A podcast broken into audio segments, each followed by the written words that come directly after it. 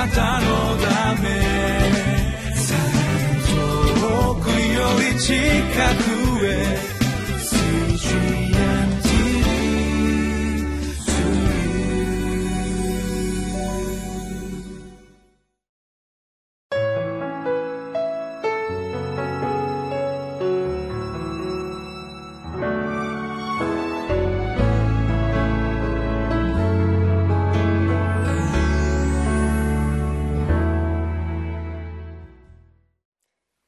にちは。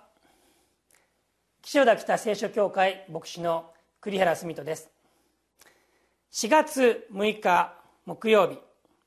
タイトルは「聖なる血潮で建てられた永遠の新しい契約」今日の箇所は最後の晩餐の記事です。私たちが今も行っている生産式その元となった箇所です。共に御言葉に聞いてまいりましょう。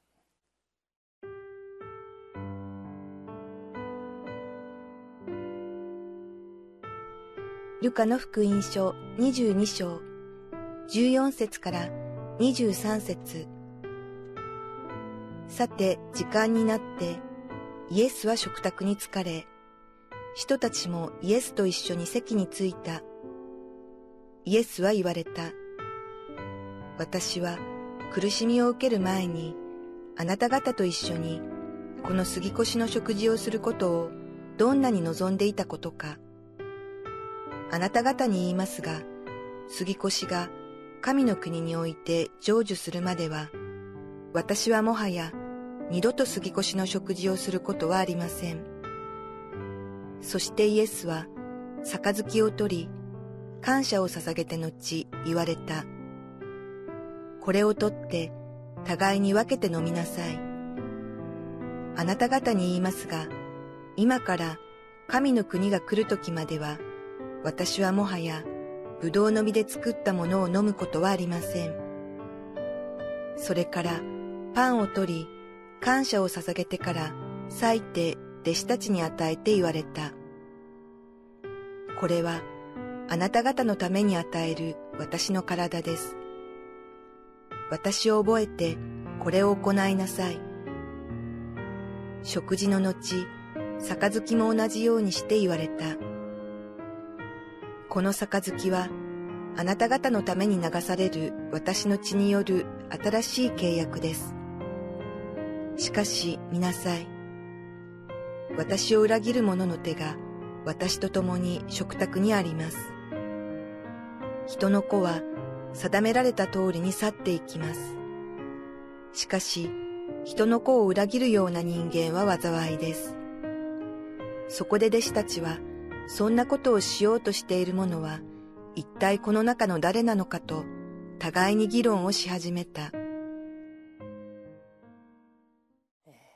私たちの教会でも生産式を執り行っていますこの生産式をするときにえまあ、式文というものを、まあ、自分なりにですね、えこの策定して、えそしてこれを執り行っているんですけど生産式をする時に3つのポイントがあるということをいつもお話ししています。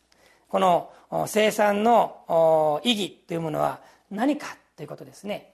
で1つ目はこのイエス・キリストの十字架の死を記念するということですね。今日も主イエスが言われている言葉にある通りです。これはあなた方のために与える私の体です。私を覚えてこれを行いなさい。この杯はあなた方のために流される。私の血による新しい契約です。主イエスのこの肉と血によって罪の許しが与えられるということ。それを覚えること。で2つ目は何かって言いますと教会は一つだということ。キリストの体は一つであるということです。で実はこれはパウロの手紙第一コリントの10章に書いてあることですね。そこを見れば、えー、体は一つだということをこの生産によって私たちは知ることができる、えー、私たちの教会はですねあのパンを、裂いて実際にこうみんなの前で、えー、牧師が裂いて見せてそしてそのところからみんながパンをこう取って食べる、まあ、大事なことは一つのパン最初何も無傷のパンなんですけれどもそれをみんなで一緒に食べてるんだ。一つの体なんだっていうことをこう表しています。それがまあ2つ目。で3つ目が何かと言いますとこれがですね今日の箇所の、えー、に出てくるんですよね、えー、それはですねえー、っとはい16節に書いてあります。あなた方に言いますが杉越が神の国によって成就するまでは私はもはや二度と二度と杉越の食事をすることはありません。18節あなた方に言いますが今から神の国が来る時までは私はもはやブドウの実で作ったものを飲むことはありません、えー、もうすることはありません。することはありませんというふうにイエスが言っているわけなんですがしかしここで、えー、裏を返せば分かることは何かというと杉越が神の国において成就すればまたこの食事をする。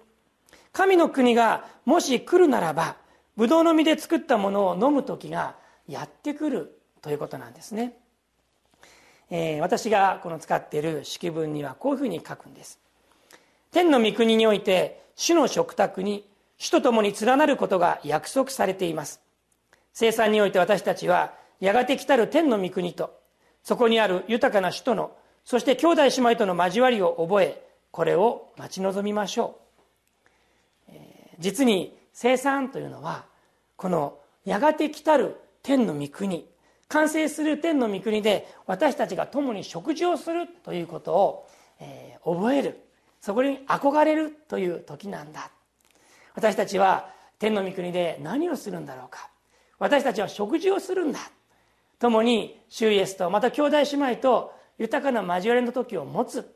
そのことを覚えながらこの生産の時を持っていこう、まあ、そういうふうにお勧めしています、まあ、こんなふうにして生産が続けられてき、えー、ている。その元がこの箇所なんですけれどもしかし今日の箇所の終わりのところでイエスが本当にドキッとするようなことを言うわけですね。しかし見なさい私を裏切る者の手が私と共に食卓にあります。人の子は定められた通りに去っていきます。しかし人の子を裏切るような人間は災いです。サタンが入ってそして巧妙にみんなに分からないように淡々とその計画を成していくユダ。サタンの働きそのものと言っていいと思うんですけれどもイエスはちゃんと分かっていた。弟子たちには分からないけれどもイエスは分かっていたということがこれを見るとね分かるんですね。私はこの22節の言葉大変ショッキングですね。人の子を裏切るような人間は災いです。マタイの福音書では、えー、そういう人は生まれなかった方が良かったって言ってるんです。えー、そんなことイエス様言うの？って。私たちはびっくりします。しかしこの言葉のイエスの真意は一体何だったのか考えたいんです。そういう人間は災いだ。生まれなかった方が良かった。で切ってしまう。そういう人を切ってしまうというのじゃないと思うんです。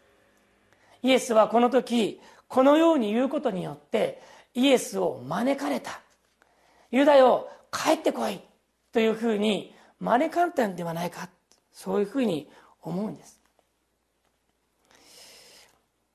あえて非常に強い言い方をしてこのユダに対して「私は知ってるよ私は分かっているよ」そして「私のもとに帰っておいで」と言われているイエスのメッセージがここに見受けられます。弟子たちはそんなことをしようとしている者は一体この中の誰なのかと議論をし始めた。彼らにとってはユダがそんなものなんて全く考えられなかった。それがここを見ると分かります。でもユダはこの時に本当にまさにドキッとしてもう震えながらこの言葉を聞いたと思います。サタンが入ったユダですけれどもイエスの呼びかけに、えー、本当にこの心を動かされたと思います。彼がこの時にすべきことは何であったかと思います。実際そうではなかったんだけれども本当は主の前に出ていくこと。自分の心をさらけ出して神様にイエス様に悔い改めていくことが大事だったと思います。皆さんいかがでしょうか？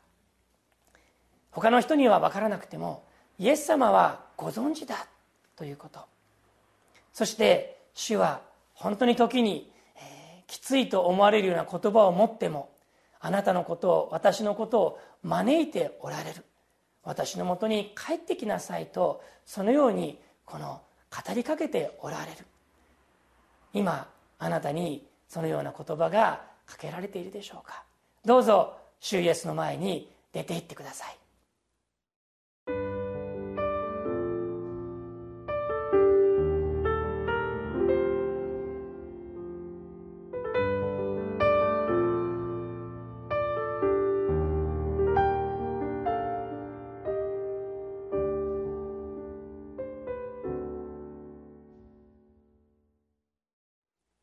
人の子は定められた通りに去っていきます。しかし人の子を裏切るような人間は災いです。ここまではっきり言われてるにもかかわらずやはりユダはイエスのところに出ていけませんでした。行きませんでした。まさにそれがサタンの働き。サタンが入ったということはどれほど強いかということを思わされます。私たちはサタンではなくて精霊を聖霊様をいただいているものです。御言葉によってイエス様に示されたならば本当に素直にこの方の前に出ていきましょう。一言祈ります。天の地なる神様あなたのお言葉を感謝します。私たちは人を欺いていたとしても意識的にも無意識的にもそうであったとしてもイエス様はごまかせません。そして主は私たちの全てをご存知でそして私たちに語りかけられます。その招きに拒まないでイエス様の前に出ていくことができますように。イエス・キリストの皆によって祈ります。アーメン。あなたのため遠くより近く